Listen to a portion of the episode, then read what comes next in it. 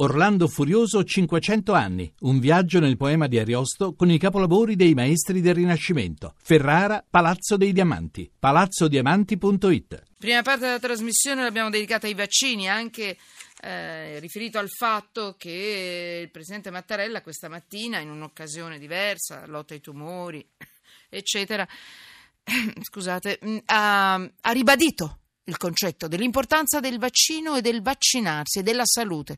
E quindi noi siamo entrati con le nostre così, indicazioni per quanto riguarda il vaccino antinfluenzale, che è fondamentale, è un argomento che dovevamo fare da un po' di tempo era saltato e siamo riusciti a farlo. Stanno arrivando moltissimi messaggi, quindi alla fine della trasmissione è probabile sempre che io abbia tempo, lo farò però, cerco di farlo mi ricollegherò con Pregliasco, col professor Pregliasco, per dare indicazioni pratiche concrete per quanto riguarda questo vaccino. Polemica, sotto inchiesta, ci dicono di vaccinarci.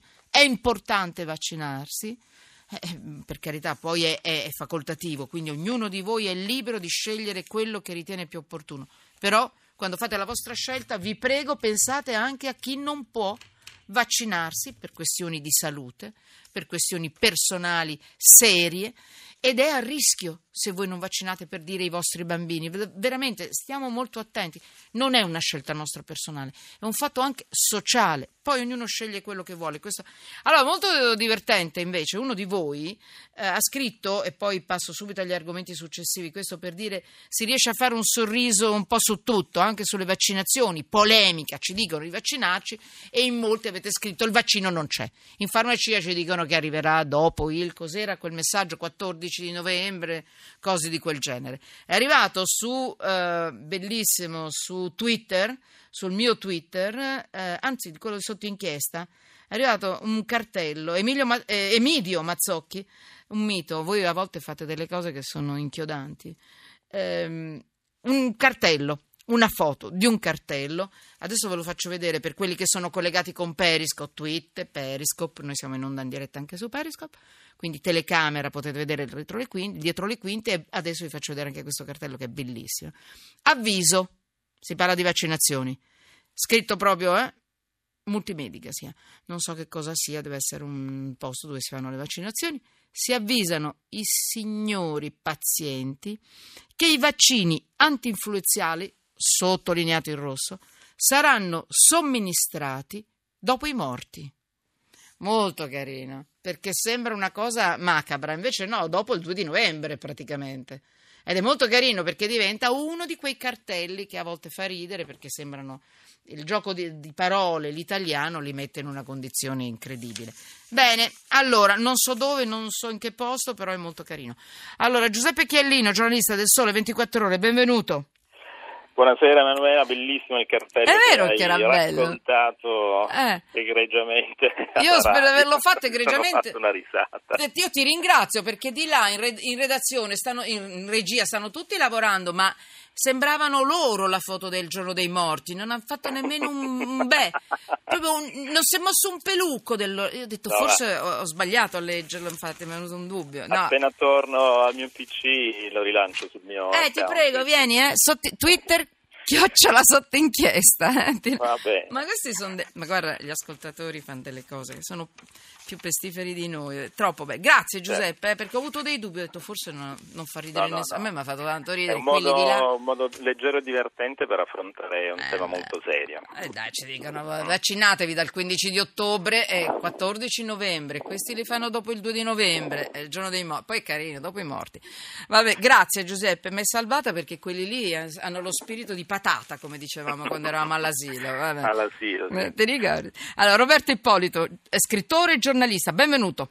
Buonasera, grazie molto. Grazie a te Roberto, ma hai tallonata in un modo tale ma hai fatto bene perché lui è l'autore di un libro, Eurosprechi, tutti i soldi che l'Unione butta via nostra insaputa, edizione chiare lettere, lo faccio vedere per quelli che ci stanno seguendo su Periscope, è bellissimo questo, questo libro, oddio, un orrore dal punto di vista delle notizie ma una volta tanto non ci fa sentire sempre il, lo schifo del paese, dei paesi, scusate, europei. No? Cioè, insomma, L'Europa a volte si comporta peggio di noi, purtroppo. Giuseppe, ci sei? Sì, Partiamo sono, subito con te perché il tuo pezzo è interessante perché poi ha in sé anche un aspetto positivo e noi abbiamo fame di notizie diciamo positive.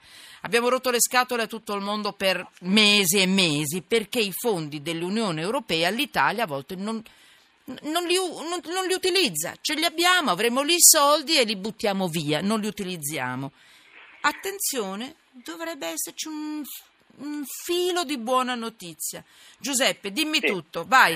Ma sì, la, la buona notizia è che sono partiti finalmente nei mesi scorsi molti bandi della nuova programmazione che è 2014-2020 eh, in ritardo perché come, come è scritto anche nel pezzo di Chiara Bussi sono Sì. stati presentati in ritardo i programmi operativi e il, l'accordo di partenariato tra l'Italia e l'Unione Europea, quindi c'è un ritardo che si è accumulato eh, dall'inizio della- de- dei sette anni della programmazione, però adesso finalmente le regioni si stanno dando da fare.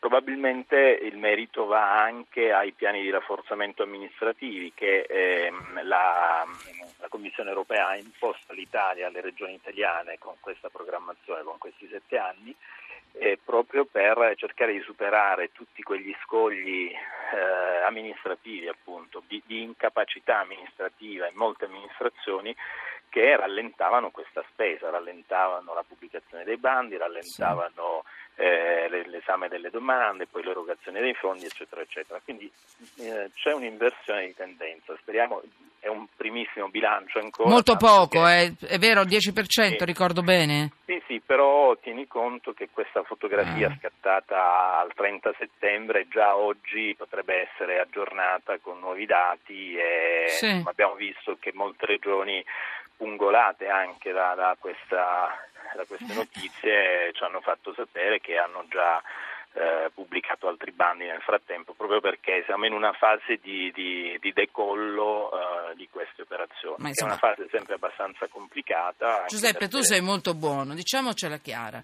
Ci sono dei soldi, dei soldi che l'Unione Europea mette a disposizione dei pezzi d'Italia con progetti interessanti. Ma noi perché non possiamo utilizzare questi soldi con la fame di soldi che abbiamo? Certo. È una vergogna. Quindi era ora che si muovessero. Facciamo così, parliamo in positivo. Quali sono le regioni, una, la prima che ti viene in mente, più virtuosa dal punto di vista dell'utilizzo dei fondi europei?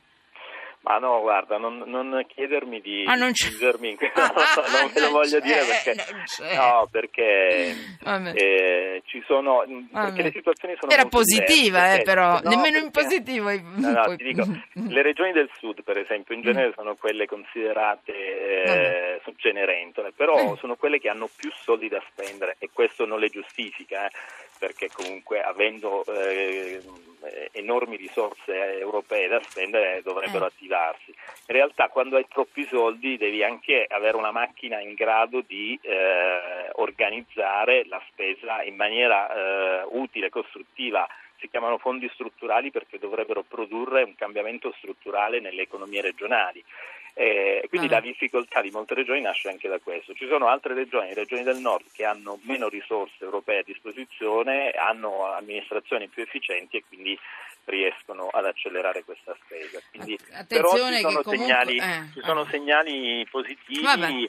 anche al sud, per esempio sulla programmazione Mm. 2013, eh, 2007-2013 che si è conclusa, cioè i dati definitivi saranno disponibili a marzo dell'anno Vabbè, prossimo. vedremo. Ci sono molte regioni del sud che sono riuscite a, a- una di queste è la Calabria, Eh, sono riuscite vedi. a spendere bene queste risorse, per esempio realizzando la rete a banda larga nella regione, collegando eh, tanti, tanti com- quasi tutti i comuni. questa è una bella notizia. Attenzione, io non volevo assolutamente attaccare quelli che stavo chiedendo, infatti, una No, cosa no, positiva, cioè una regione bra- br- che ha preso questi soldi e li ha utilizzati, insomma, non li ha lasciati lì e non li ha persi, Sì, perché sì, poi sì, si perdono, perché mi- mica scherzano con noi, eh, quelli dell'Europa. Sì, infatti Eh, ogni anno arriviamo eh. alla fine dell'anno con il rischio Eh, di eh, di vedere la perderli. cancellazione di Esatto. risorse, di perderli. Questo è eh. insopportabile. Il che significa poi spenderli anche male, perché se uno deve spenderli in fretta e furia non riesce a, a- a- finanziare un progetto Certo. intelligente. Io nella- nell'analisi E poi di chiudiamo?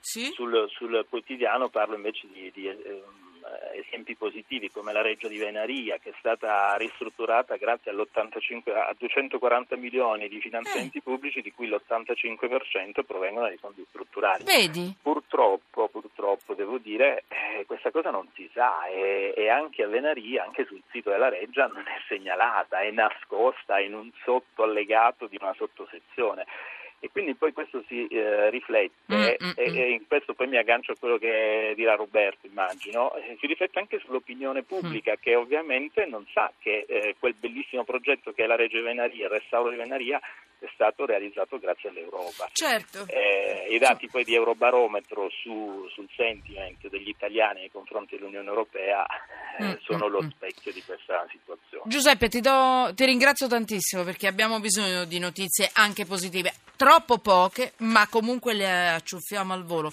Giuseppe, grazie per il tuo lavoro e grazie, grazie a, a te, Sole 24 ore, chiaramente anche a Chiara Bussi. Eh. Okay. Grazie, buon lavoro. Ciao, grazie Giuseppe, grazie. Roberto Ippolito, in una Eccoci. battuta e con dei flash, come abbiamo fatto al telefono l'altro giorno. Sì. Euro sprechi, tutti i soldi che l'Unione butta via a nostra insaputa. Ton, tonno del Mozambico pagato sei volte il prezzo negoziato 600 euro a tonnellata invece di 100. Un appartamento su cinque posseduto nel mondo dall'Unione Europea per le proprie rappresentanze vuoto, non utilizzato e non venduto e quindi comporta dei costi. Autostrade quali, sulle quali si investe, per esempio la A17 e la 20 in Germania e in realtà hanno un traffico inferiore alle previsioni addirittura anche del 50%. Aeroporti con lo stesso risultato, ci mette un sacco di soldi e il, tra- il numero dei passeggeri diminuisce. Eh, aeroporto di eh, Fuerteventura sei terminal costruiti finanziati dall'Unione Europea sono, andati, eh, sono chiusi perché non eh, utilizzati non c'è traffico sufficiente, oppure possiamo dire i funzionari dell'ufficio per l'armonizzazione del mercato interno che ricevono l'indennità di disponibilità giustissima, ma anche se sono in ferie, in malattie o in congedo, insomma. Grande lavoro, grande lavoro Roberto. grande lavoro Roberto Ippolito, andare controcorrente poi io amo. Ma, eh, ma eh, qui c'è un concetto fondamentale. Il sottotitolo del libro Eurospecchi mm-hmm. pubblicato da Chiare Lettere è Tutti i soldi che l'Unione butta via a nostra insaputa, come avete detto. Attenzione, con i soldi l'Unione Europea butta via anche se stessa. È quello che è stato appena detto. Se non si percepisce un buon funzionamento, la, eh, la, gente volta le spalle non in Italia, in tutta Europa abbiamo assistito alla Gran Bretagna e alla Brexit. Il populismo viene alimentato dal cattivo uso dei soldi. Grande. Oh, Roberto, ci risentiamo perché è grande inchiesta la tua. Quindi Grazie. questa è casa tua. Complimenti. Io l'ho fatto vedere anche su Periscope, ma comunque Roberto Ippolito, Euro Sprechi. Chiare lettere. Grazie Roberto. Grazie a voi. Vi do una notizia in corsa perché eh, è arrivato l'aggiornamento sulla relazione finale degli inviati del Ministero del Ministro Lorenzin per quanto riguarda la situazione della ragazza morta con i suoi gemelli. Gli ispettori hanno praticamente sancito che non c'è stata obiezione di coscienza. È una notizia molto importante, le fonti, vi do, sono il quotidiano lastampa.it e l'ANSA, quindi, quindi, nell'assistenza a Valentina Milluzzo, la 34enne morta all'ospedale di Catania il 16 eh, ottobre scorso, e del, dei suoi gemellini che sono morti con lei, non si evidenziano, leggo tra virgolette, elementi correlabili all'obiezione di coscienza. Quindi questo lo hanno affermato gli obiettori di coscienza. Quindi si è trattato di un aborto iniziato spontaneamente, inarrestabile e trattato in emergenza. Ho detto ispettori, cosa avevo detto? Scusate, va bene. Cosa ho obiettori, scusate, voce dal sen fuggita, eh, sono gli ispettori. Quindi mh, mm, era in trattamento adeguato per le condizioni di rischio dal momento del ricovero. Non è stato evidenziato alcun dato anomalo. Sto leggendo l'agenzia ANSA.